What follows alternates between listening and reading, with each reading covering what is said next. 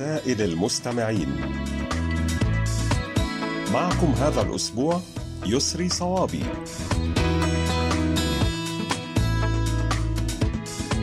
أهلا بكم أحبائي وأصدقائي في كل مكان في حلقة جديدة من برنامجكم المحبب رسائل المستمعين.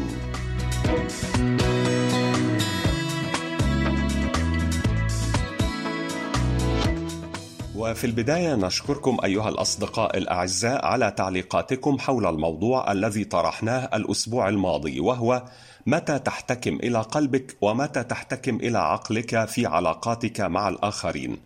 وسوف نستعرض خلال هذه الحلقة بعض الردود التي جاءت إلينا على صفحتنا على فيسبوك.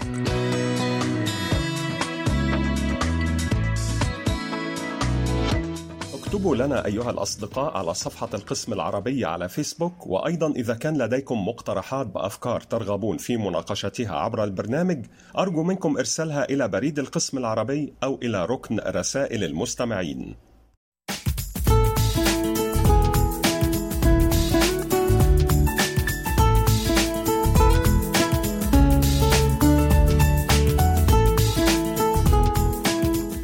نبدأ أحبائي وأصدقائي في استعراض مساهماتكم الجميلة ومعنا في البداية مساهمة من المحب على الدوام علي بن شهرة من مدينة تيارد بالجمهورية الجزائرية. نشكرك يا صديقنا العزيز على كل مساهماتك ومنها هذه المساهمة التي تقول فيها عندما كان المأمون ابن هارون الرشيد صبيا ضربه معلمه بالعصا دون سبب. فسأله المأمون لم ضربتني؟ فقال المعلم له اسكت. وكلما سأله المأمون كان يقول له المعلم اسكت. وبعد عشرين سنة عندما تولى المأمون منصب الخلافة استدعى معلمه وقال له لم ضربتني عندما كنت صبيا؟ فابتسم المعلم وقال له ألم تنسى؟ فقال المأمون والله لم أنسى فقال له المعلم وهو يبتسم حتى تعلم أن المظلوم لا ينسى. فلا تظلم أحدا فالظلم نار لا تنطفئ في قلب صاحبها ولو مرت عليها السنون. وظلم العباد للعباد لا يبلى. والله يحدد موعد الرد والقضاء في الوقت والمكان المناسبين.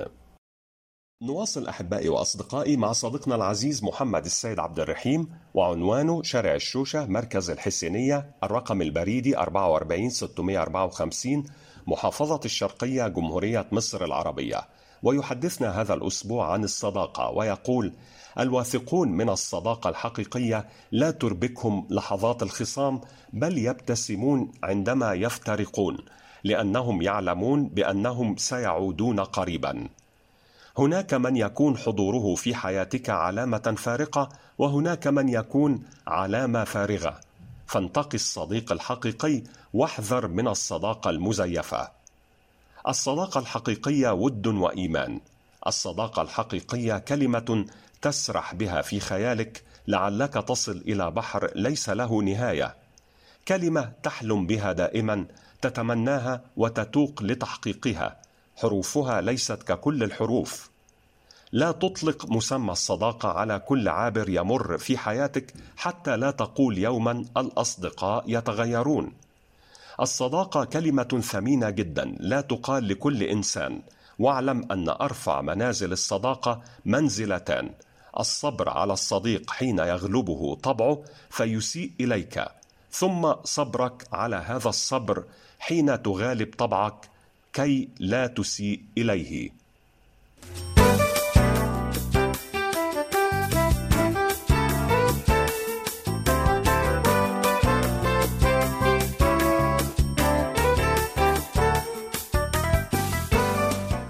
أحبائي وأصدقائي معنا الآن مساهمة من الصديق العزيز جمال عبد الله من الجمهورية التونسية صندوق بريد 14 بنان 50 25 تحت عنوان عندما تكون المرأة أجمل هدية كتب يقول جابرييل غارسيا ماركيز الكاتب الكولومبي قضى شهورا من عمره في إعداد روايته التي حملت اسم مئة عام من العزلة وبعد إتمامها ذهب مع زوجته إلى البريد لإرسال الرواية لكن الأموال لم تكفي إلا لإرسال نصف الرواية ولم يكونا يمتلكان ما يتم بيعه أو رهنه إلا الآلة الكاتبة الخاصة به وخاتم الزفاف.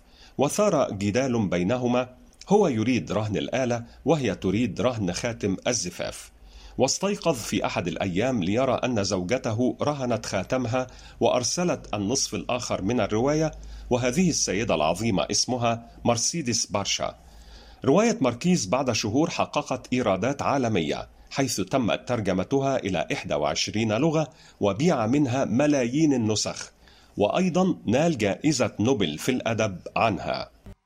نواصل أحبائي مع الصديق ربيعة من تلمسان بالجزائر وهذه الحكم الجميلة. لاحترام عشرة أجزاء تسعة منها في الصمت والعاشر اعتزالك لصغار العقول. مهما بلغت درجة انشغالك فلا بد أن تجد وقتا للقراءة وإن لم تفعل فقد سلمت نفسك للجهل بإرادتك. لا تتعجب من عصفور يهرب وأنت تقترب منه وفي يدك طعام له. فالطيور عكس بعض البشر تؤمن بأن الحرية أغلى من الخبز. الكلمات كالبذور لكنها تغرس في القلوب وليس في الأرض. لذلك احترس مما تزرع وراعي ما تقول فقد تضطر يوما لأكل ما زرعته.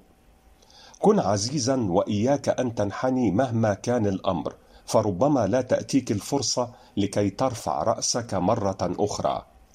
الوقوف على قدميك يمنحك مساحة صغيرة في العالم لكن الوقوف على مبادئك يمنحك العالم كله. ليس كل ما تعرفه يريح قلبك فبعض الأشياء أجمل لو بقيت مجهولة. لا تكثر في حب شيء فتكون كالمزارع الذي أحب نباته كثيرا فسقاه كثيرا فمات وهو صغير. كل مياه البحر لا يمكنها أن تغرق السفينة ما لم يتسلل الماء بداخلها وكذلك الفشل. لا يستطيع أن يسيطر عليك ما لم يتسلل التشاؤم لداخلك.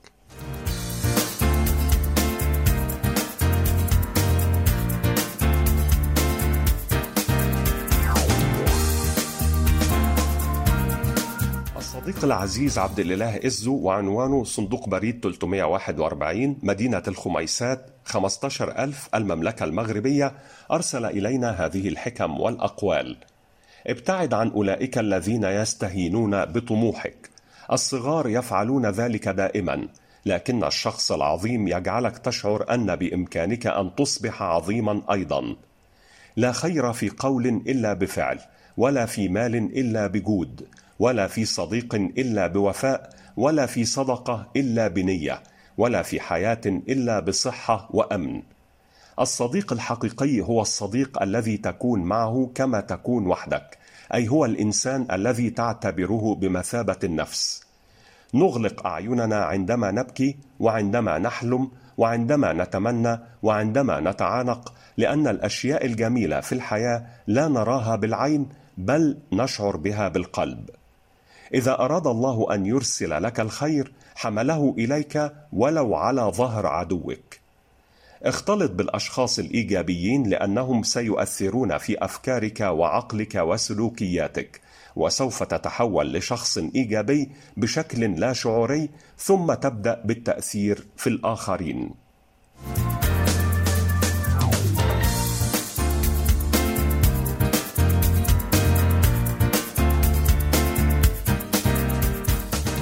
شكرا جزيلا لك يا صديقنا العزيز عبد الإله إزو من مدينة الخميسات بالمملكة المغربية ونهديك ولكل الأصدقاء الأعزاء هذه الأغنية الكورية اللطيفة بعنوان كانغنام style للمطرب ساي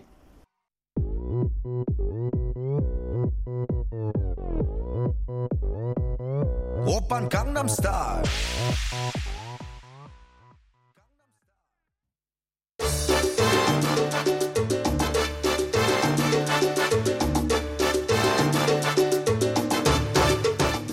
إليكم أحبائي وأصدقائي بعض الردود السريعة عن رسائلكم. أحبائي وأصدقائي أدعوكم جميعا لإرسال تسجيلاتكم الصوتية التي تحتوي على مساهمات أو أشعار أو كلمات كتبتموها بأنفسكم أو حتى مقترحات أو أفكار أو أي رسالة تريدون توصيلها عبر البرنامج.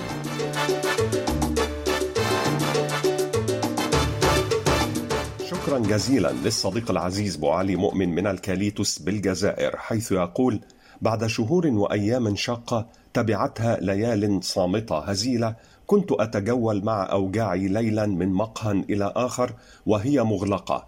لا أعلم لماذا أسير في اتجاهات متعاكسة.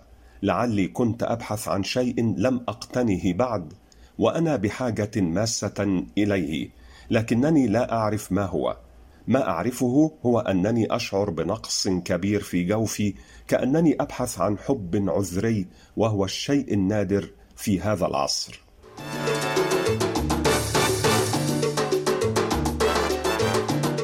كلمات جميلة من الصديقة المخلصة والراصدة الرسمية أوج شيماء من العاصمة العراقية بغداد تقول أسعد الله أيامكم وأضاء لكم قلوبكم وألبسكم من حلل السعادة والعافية جميعا في كل مكان. تقول الآية الكريمة سيؤتينا الله من فضله. والتفاؤل ليس خواطر عابرة إنها عقيدة راسخة. تأتي لحظة يجبر الله فيها بخاطرك. لحظة يفز لها قلبك وتشفي كل كسوره وجروحاته. ويعوضك الله سبحانه وتعالى عما كان كأنك لم تشقى من قبل.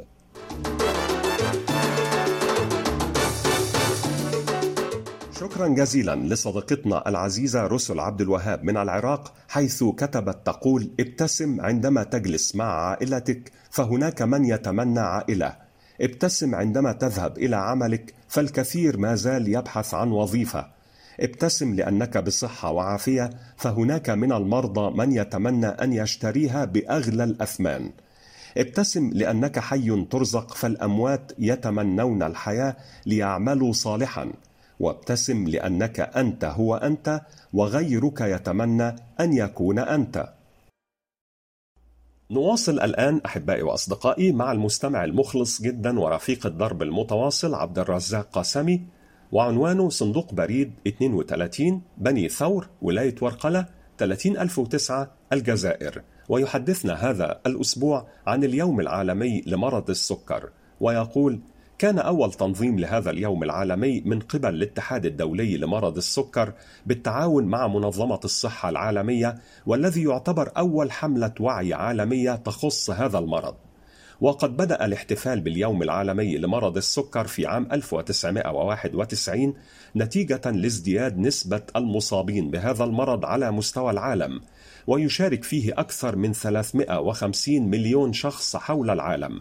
وقد تم اختيار يوم الرابع عشر من نوفمبر لأنه هو نفس يوم ميلاد فريدريك بانتينغ الذي توصل إلى فكرة اكتشاف الإنسولين في أكتوبر من عام 1921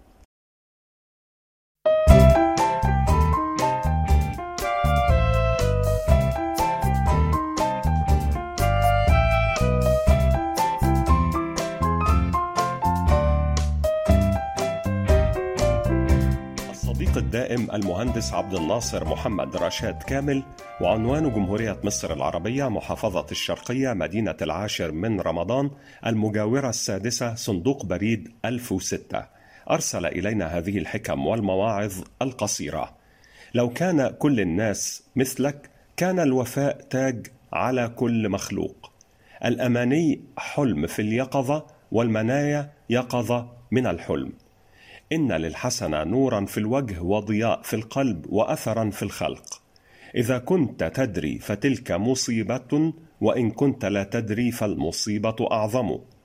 من تدخل فيما لا يعنيه لقي ما لا يرضيه. اصرف ما في الجيب يأتيك ما في الغيب. سر النجاح على الدوام هو أن تسير إلى الأمام. إذا غامرت في شرف مروم فلا تقنع بما دون النجوم. رب دهر بكيت منه فلما صرت في غيره بكيت عليه. جولة الباطل ساعة وجولة الحق إلى قيام الساعة. تنام عينك والمظلوم منتبه. يدعو عليك وعين الله لم تنم. لا تظلمن إذا ما كنت مقتدرا فالظلم ترجع عقباه إلى الندم. لا تحسبوا رقصي بينكم طربا فالطير يرقص مذبوحا من الألم. الجود من الموجود. أبخل الناس من بخل بجاهه.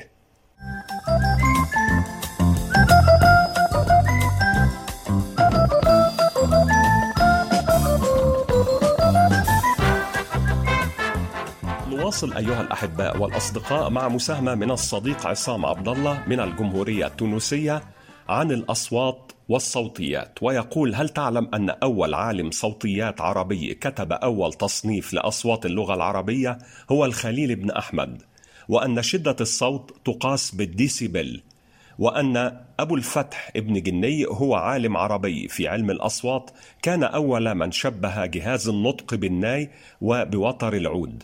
وهو صاحب مقولة اللغة أصوات يعبر بها كل قوم عن أغراضهم. وأن الأصوات اللغوية تنقسم إلى قسمين الأصوات الصامتة والأصوات المصوتة. وأن صوت الرصاص والمرجل عند الغليان يسمى أزيز وصوت الرحى وهي تطحن الحبوب يسمى جعجعة وصوت اجتماع الناس والدواب يسمى جلبة وصوت الطنبور والذباب والبعوض والنحل يسمى طنين وهل تعلم أن علم الأصوات التشكيلي هو فرع من علم الأصوات النطقي وهو يهتم بدراسة التأثير والتأثر الحادث بين الأصوات في أثناء الحديث المتصل؟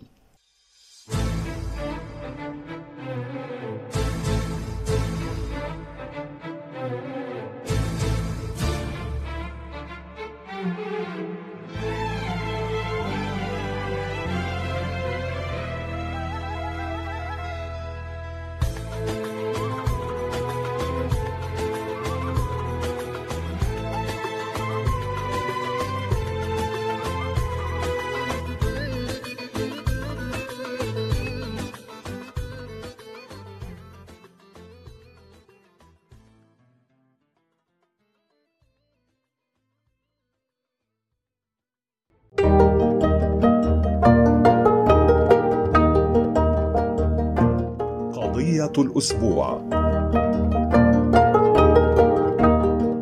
وموضوعنا هذا الأسبوع هو متى تحتكم إلى قلبك ومتى تحتكم إلى عقلك في علاقاتك مع الآخرين؟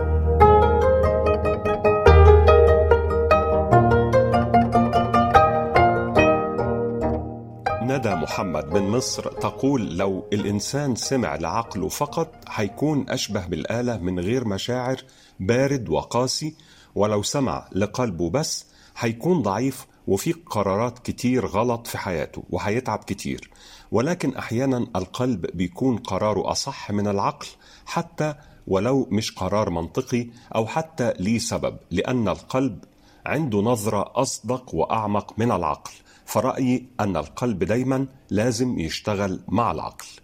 نور الحياة تقول أظن أنه يجب الاحتكام إلى القلب والعقل معا في علاقاتنا مع الآخرين ولكن بدرجات لكل منهما حسب الموقف ونوع العلاقة. نورا تقول أستخدم عقلي وقلبي مع الآخرين ولا يمكنني استخدام عقلي فقط أو قلبي فقط. أخيرا تشين هيري تقول دائما أتصرف حسب المنطق إن كان الشخص يحتاج إلى مواساة أو له علاقة بالمشاعر سواء الحزن أو السعادة أو الغضب. فأنا طبعا سأتصرف بقلبي ولكن إن كان للأمر علاقة بتقديم نصيحة أو أمور حتمية ومصيرية فطبعا سأستعمل عقلي. ولكن هناك نقطة مهمة على الجميع فهمها لا يوجد هناك قلب بلا عقل ولا عقل بلا قلب.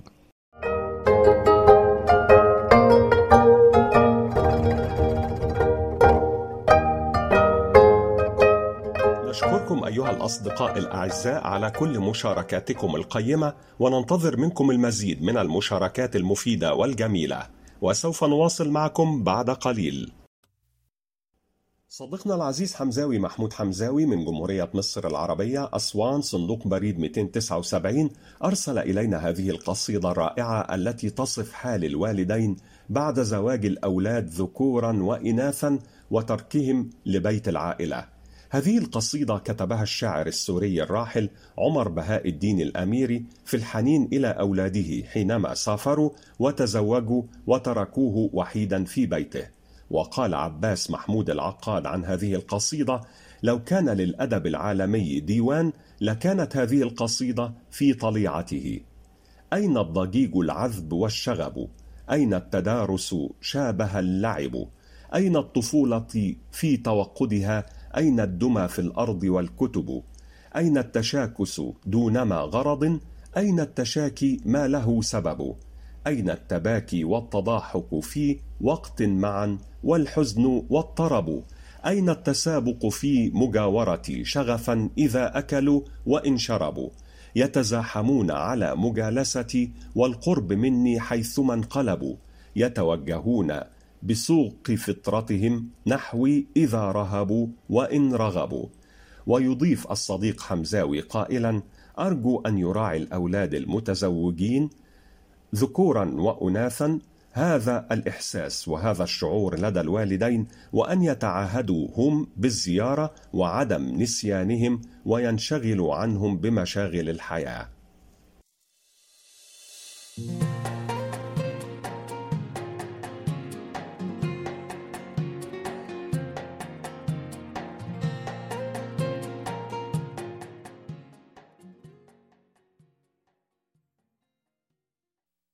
أحبائي وأصدقائي نختتم حلقة هذا الأسبوع مع مساهمة جميلة كالمعتاد من صديقنا العزيز ورصيدنا الرسمي محمد بودوخة وعنوانه صندوق بريد 98 العلماء 19600 ولاية سطيف الجمهورية الجزائرية. ويقول الشخص السيء يظن بالناس السوء ويبحث عن عيوبهم ويراهم من حيث ما تخرج به نفسه.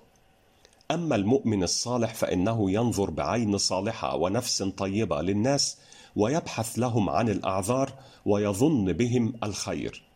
لا يأخذ الإنسان معه إلا الجميل الذي صنعه.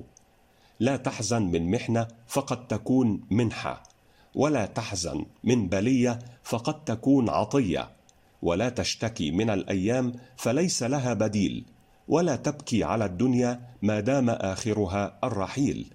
جعلنا الله وإياكم من الذين يحسنون الظن بالله ثم في الناس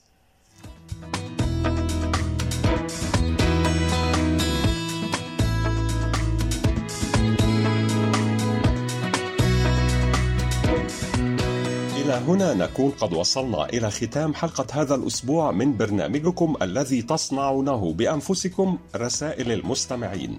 نعدكم بأن نلتقي في مثل هذا الموعد من الأسبوع القادم إن شاء الله. كان معكم في الإخراج لؤلؤة بيجونغ أوك وقمر كيم يونغ وفي التقديم يسري صوابي.